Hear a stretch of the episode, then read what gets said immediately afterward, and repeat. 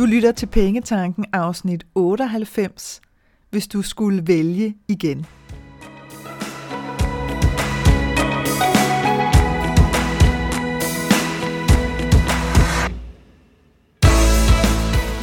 Velkommen til Pengetanken. Jeg hedder Karina Svensen.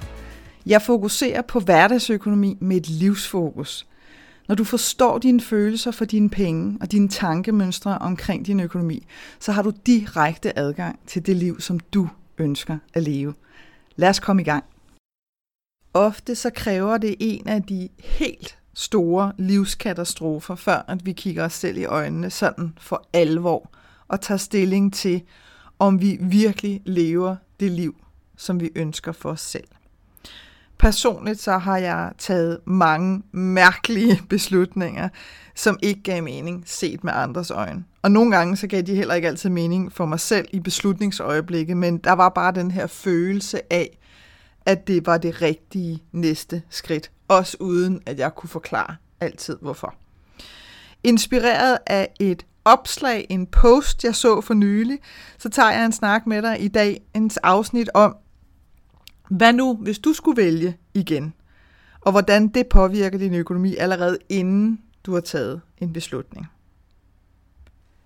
Et kendt spørgsmål fra mange coaches og mentors til deres klienter i jagten på deres drømmeliv er, hvis du havde masser af tid og penge, hvad ville du så gøre?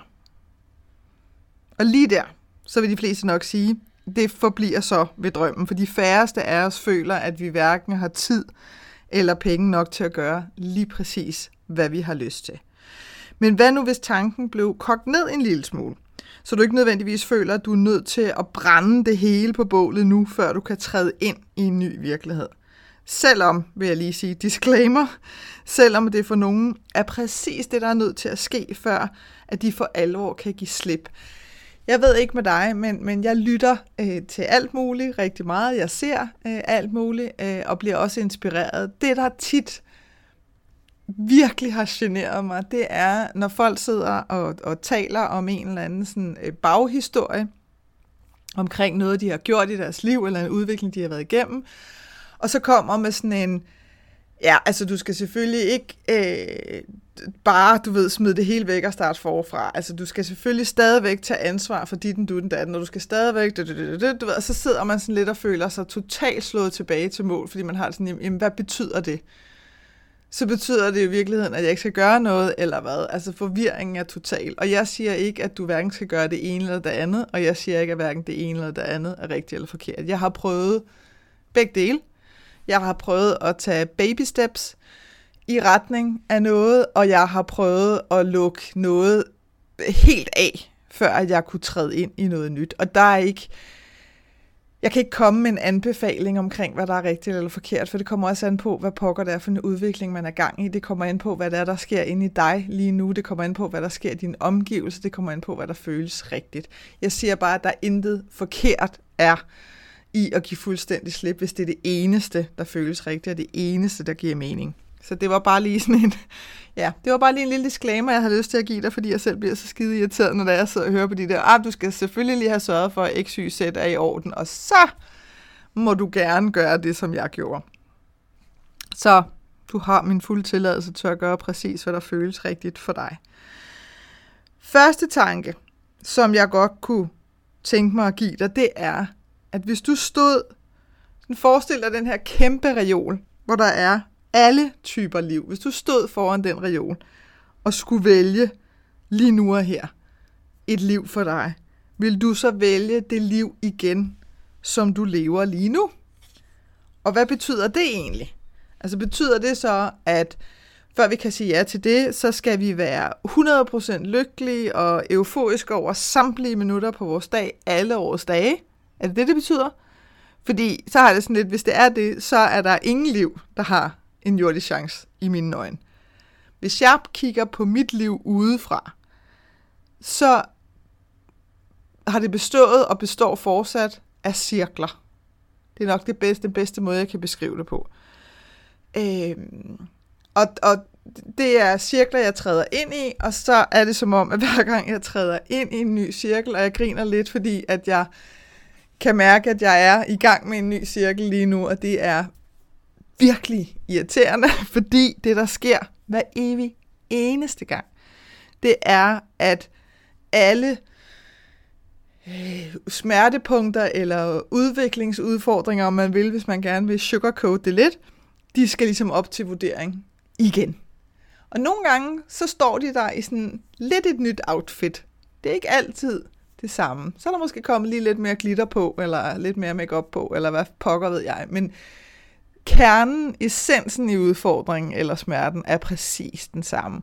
Og det der med at stå og face dem igen, hvor man tænker, really? Altså jeg troede seriøst, at vi var færdige med hinanden.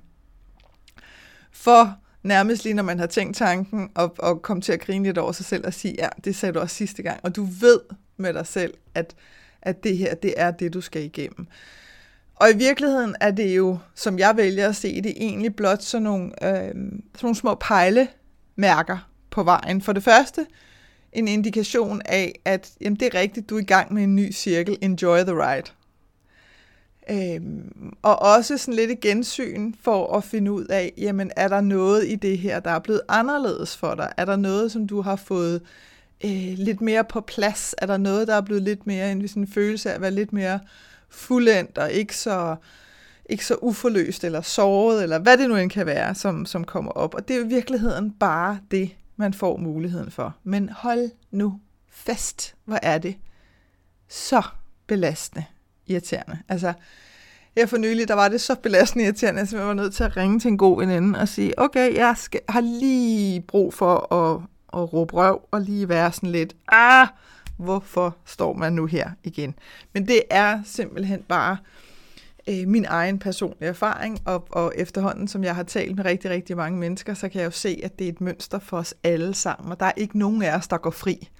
Og selvom du måske sidder og kigger på nogen, som har ser ud som om de har øh, alverdens penge og lykke og rigdom og alt muligt andet, trust me, de går igennem præcis det samme. Det er jo ikke de samme smertepunkter, vi har, men de har bare deres egen, og de har bare deres egen cirkler.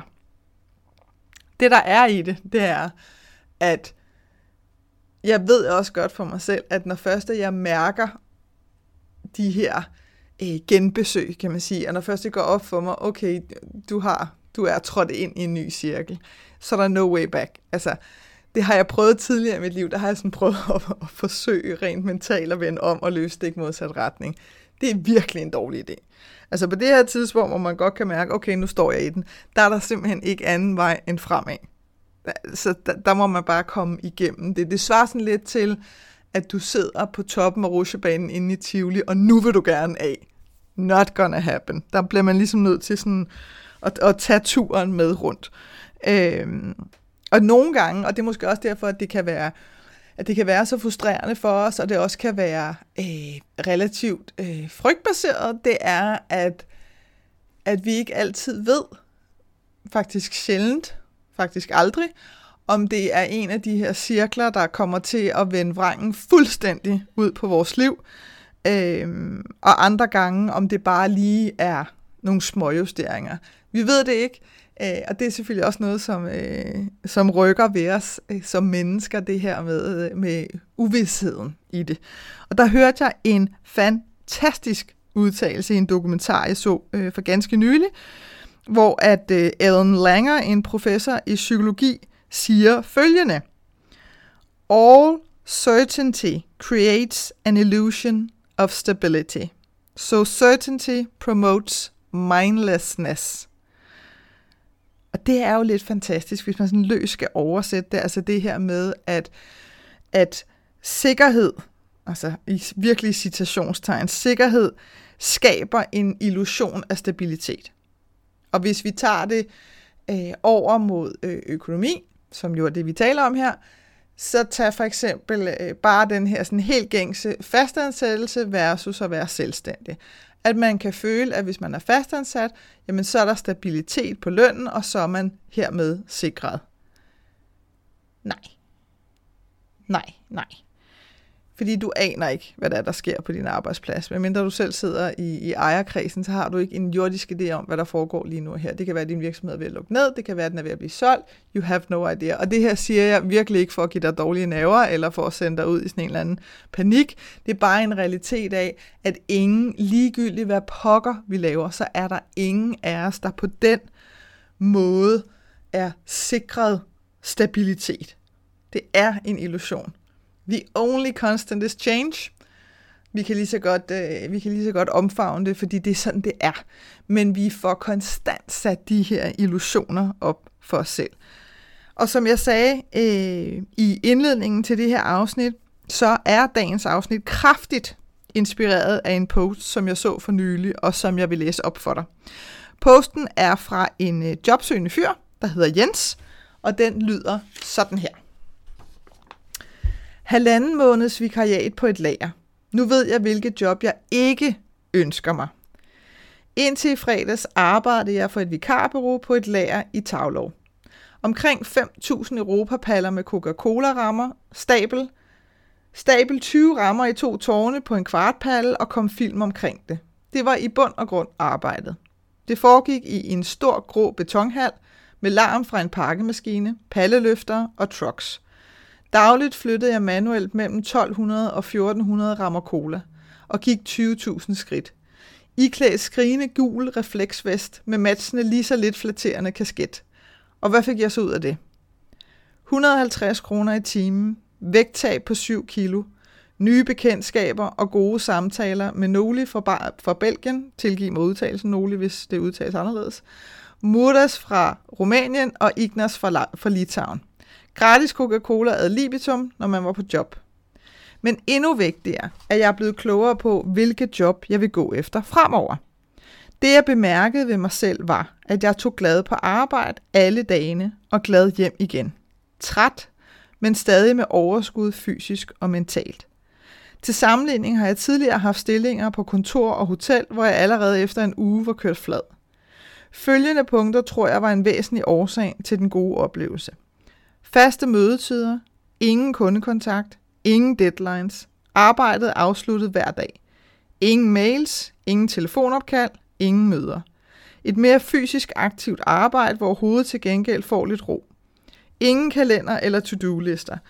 Påklædningen var stort set underordnet, så længe vest, kasket og sikkerhedssko var på plads.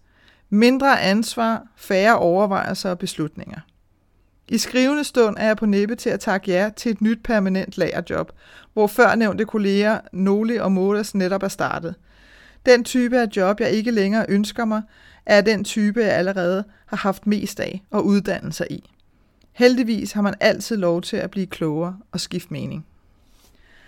Og, altså, wow. Ikke? Fordi jeg ved ikke, hvordan du havde det, men da jeg lige læste den, den første sætning, øh, hvor han skriver halvanden måneds vikariat på et lager, nu ved jeg, hvilket job jeg ikke ønsker mig. Så tænker man, okay, nu bliver det her sådan en lang snak om, at, at dårlige arbejdsforhold, bla bla bla, du ved, sådan de her gængs, ikke? Og der, halleluja for første gang sin tryk, var man streng. Og det sendte mig virkelig, altså, jeg sad virkelig længe bagefter og funderede og kiggede ud af vinduet. Øhm, og virkelig summet over det her, fordi det sendte altså mine, mine tanker i retning af, hvad vil der ske, hvis vi ikke så på jobs som sådan nogle karrierevalg op og ned af en eller anden stige, øh, og som afhængig af, hvad vi gjorde, sendte os op og ned af den her stige, men i stedet for bare så øh, jobs som inspirerende indslag i hverdagen. Altså uden nogen anden nævneværdig betydning eller fortælling om os som mennesker, end blot et inspirerende indslag i vores hverdag. Hvad vil der ske, hvis vi, hvis vi ikke øh, både bevidst og ubevidst dømte hinanden på vores jobfunktion, men blot tog det som sådan en fascinerende detalje i det der kæmpe, store, vævede tæppe, der udgør, hvad er os som mennesker. Fordi uanset om vi ved det eller ej, så fuldstændig ligesom, at jeg fik sådan en eller anden første gang, eh, lige da jeg læste den første sætning, jamen, så gør vi det også, når folk fortæller om deres arbejde. Så er der nogen, inklusiv undertegnet, som bliver super nysgerrige, specielt hvis det er nogle job, hvor sådan tænker, wow, det havde jeg simpelthen aldrig nogensinde troet var et job, eller at man kan tænke, umiddelbart så tænker jeg, at det her må være verdens kedeligste arbejde, så nu bliver jeg nysgerrig. Hvorfor er det, at, at du har taget det her arbejde? Og, og ikke engang var sådan en fordømmelse mere, fordi så bliver jeg virkelig nysgerrig efter, at, at det her er noget helt andet, end det jeg havde forestillet mig. Og det har jeg altså oplevet flere gange. At det virkelig endte op med at være noget helt andet. Og da jeg læste den her post, der havde jeg det også bare sådan, hold nu fest. Altså, det her med at ture i den grad træde ud af en eller anden rolle, man kan have følt sig sat i, også i forhold til, hvad man har lavet tidligere, og hvad man er uddannet i. Den synes jeg var så fin, det her med, hold da op, jeg kan være uddannet i alt det her, men hvad nu, hvis jeg i virkeligheden øh, har lyst til at lave noget helt andet. Der ligger også noget af det her i med ansvar. Ikke? Hvis vi har lyst til mindre ansvar, så kan det godt være sådan lidt for nogen sådan lidt, nå, så gider du ikke rigtigt, var? Og det er jo overhovedet ikke det, det handler om. Altså, det handler jo simpelthen bare om at blive bevidst om, hvad er det, der gør mig glad? Hvad er det, der tænder mig? Personligt har jeg flere gange igennem mit liv øh, er blevet til, øh, tilbudt øh, direktørstillinger. Og jeg, jeg synes stadigvæk, det er så komisk, fordi det er det sidste, jeg ser mig selv som. Nu kan jeg så sige, er du ikke direktør i din egen virksomhed? Jo, og det er lidt komisk, eftersom der kun er én ansat. Så jeg er det hele. Jeg kan svinge om mig med alle de titler, jeg har lyst til, inklusiv rengøringsdame. Så det her med, at at det skulle være sådan noget særligt ekstra attraktivt, det er jo noget forbasket fis. Altså, det er jo noget plader. Ikke? Hvad er det, vi har lyst til? Og der er jo, der er jo brug for os alle sammen. Det er jo lidt ligesom nogle gange, når man sådan hører, ej, nu har den branche, kan simpelthen ikke finde, øh, finde arbejde, og samtidig så hører man om x antal øh, arbejdsløse. Og jeg siger jo ikke, at vi alle sammen skal kunne lide det samme arbejde, det er slet ikke det, men jeg kunne bare ikke lade være med at sidde og tænke på, hvor meget hvor meget af det gør, hvad andre mennesker tænker, tror, synes og mener. Øh, hvor meget af det påvirker i virkeligheden vores egne valg. Også ubevidst i forhold til, hvad det er, vi laver. Og, og hvad vil der så også ske, hvis det var, at vi ikke så beløbet på vores lønseddel som en indikation af, om vi gør det godt på arbejdsmarkedet. Men simpelthen bare så det som en, en udveksling af tjenestydelser. Jeg giver dig noget af min tid, og du giver mig penge som tak for min tid. Altså, det her med ikke at være så pokkers... Øhm, se der, nu kan jeg ikke engang finde det danske ord, det er jo pinligt, attached ikke? Øh, til, til det her beløb. Altså, og hold da op, hvor jeg tit oplever det. Og jeg tror også, jeg har sagt det før, det her med, at jeg har talt med flere mennesker, som har stået i en situation, enten hvor de har været arbejdsløse, eller hvor de har haft lyst til at skifte job, men så har det betydet, at de tjente mindre, hvis de skulle tage det her job, som de ellers synes lød spændende, osv. osv. Og det kunne slet ikke lade sig gøre. Altså det, det gør man jo ikke, men man går ikke ned i løn. Altså den her sådan forestilling. Øhm, og der er igen, ja, vendt tilbage til den her post, der havde det bare sådan, wow.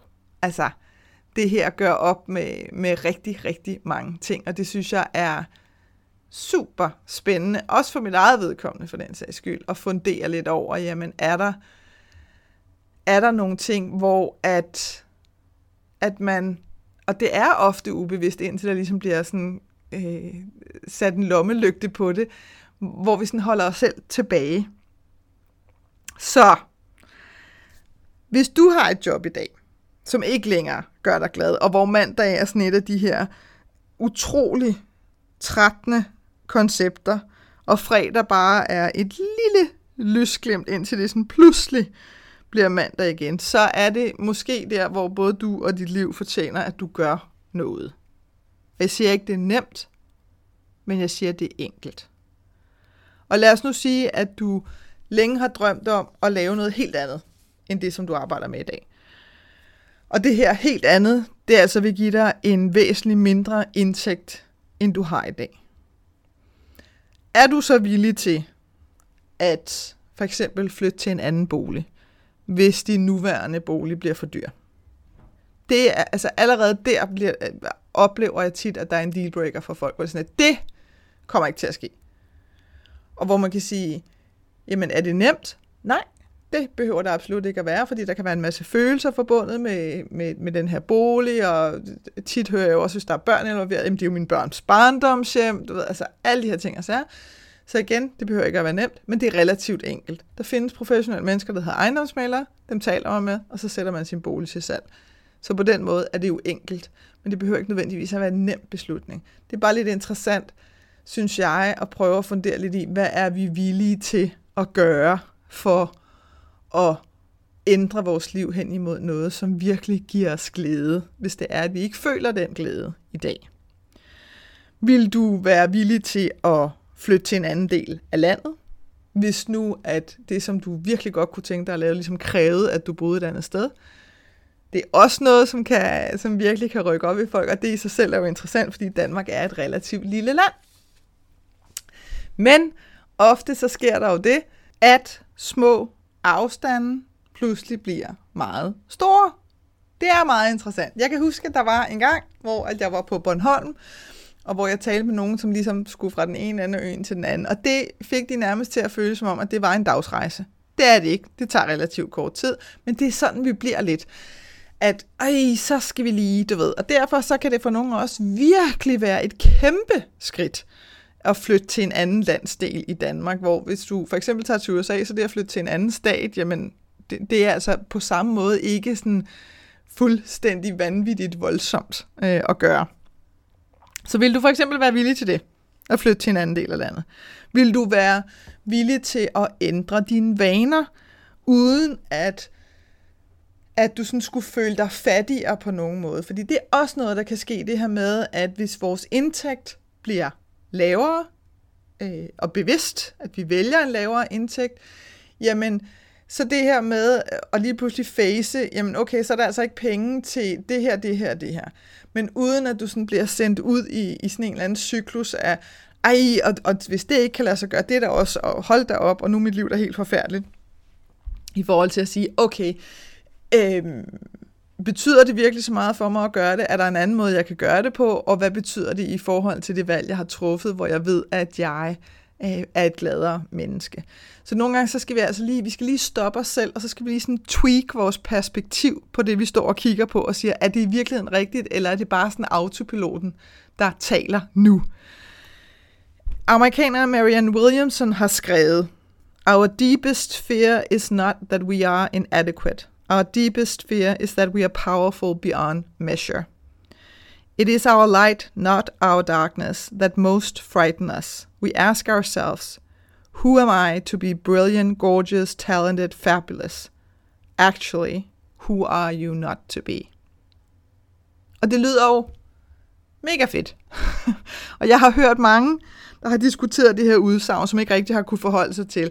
Ah, det synes de var lidt noget pjat, fordi hvorfor skulle vi være bange for vores at det, det var der sådan lidt, ah, var, er det ikke sådan lidt, er det ikke bare øh, at hæppe med hæppe på? Og jeg tror ikke, at vi frygter vores egen styrke, men jeg tror på, at vi frygter, hvad der vil ske, når nu en ny cirkel i vores liv starter, og vi måske efter omverdens synsvinkel går tilbage eller har fejlet. Altså lad os sige, at du bliver inspireret, virkelig, virkelig, virkelig bliver inspireret til at gøre noget, og godt kan mærke, uh, det her det kommer altså til at kræve noget særligt af dig, for eksempel at sælge din bolig og flytte til et andet sted i landet og acceptere, at dine vaner nu kommer til at være anderledes, bare for at tage dem alle sammen under en hat. Jamen, hvad så, når den cirkel på et eller andet tidspunkt bliver afsluttet? Fordi det gør de, vores cirkler. Og nogle af dem kan godt ligne hinanden og bare føles som om, de bliver større, men der sker altså en ændring, fordi det gør der hele tiden. Så er vi tilbage til the only constant is change. Men hvad, hvad betyder det egentlig? Det er også noget, jeg sidder og funderer lidt over. Hvad betyder det egentlig, når noget går galt i gåsøjne? Ikke? Altså, betyder det så, at der ikke skete præcis det, som du selv havde regnet med, på præcis den måde, du havde regnet med? At du ikke tjente præcis de penge, du havde regnet med, på præcis den tid, du havde regnet med? Eller betyder det, at der ikke skete præcis det, som andre havde regnet med? Eller at du ikke tjener de penge ifølge andres målestok, som du burde gøre, bla bla bla, på nuværende tidspunkt? Altså det er jo et spørgsmål at, at, at stille sig selv, ikke? fordi tit så får vi jo også de der helt fast definerede, så får vi sat nogle meget fast definerede rammer op for os selv, og hvis ikke at tingene passer præcis ind i dem, så er det gået galt. Men er det det? Er det i virkeligheden det? Hmm. Det er måske også et meget godt spørgsmål at stille sig selv. Og et andet spørgsmål, som du kan stille dig selv, det er, holder du dig selv tilbage i dit liv lige nu? Og hvis dit svar er ja, hvad vil dit første skridt så være hvis du gav slip på, hvad andre måtte synes om dit valg. Fordi, husk nu, at du lever jo ikke dit liv for andres skyld. Og andre mennesker tænker umådeligt meget mindre på dig og dit liv, end du tror. Og ikke fordi du er arrogant eller selvoptaget eller noget som helst, men mere fordi, at vi i frygten for at skille os ud og træde ved siden af, og at det kan gå så galt, galt så kan vi øh, få et forskroet syn på, at ej, hvis, hvis så andre mennesker, og hvad vil de ikke tænke? Og så har vi sådan en forestilling om, at de sidder og tænker på os i al evighed. They don't. They really, really don't. Det er måske en tanke, som tænker, nå, det virker da rimelig crazy, og det ser da ikke ud, som om det lykkes for hende. Duk, og så er de videre. Altså, over and out.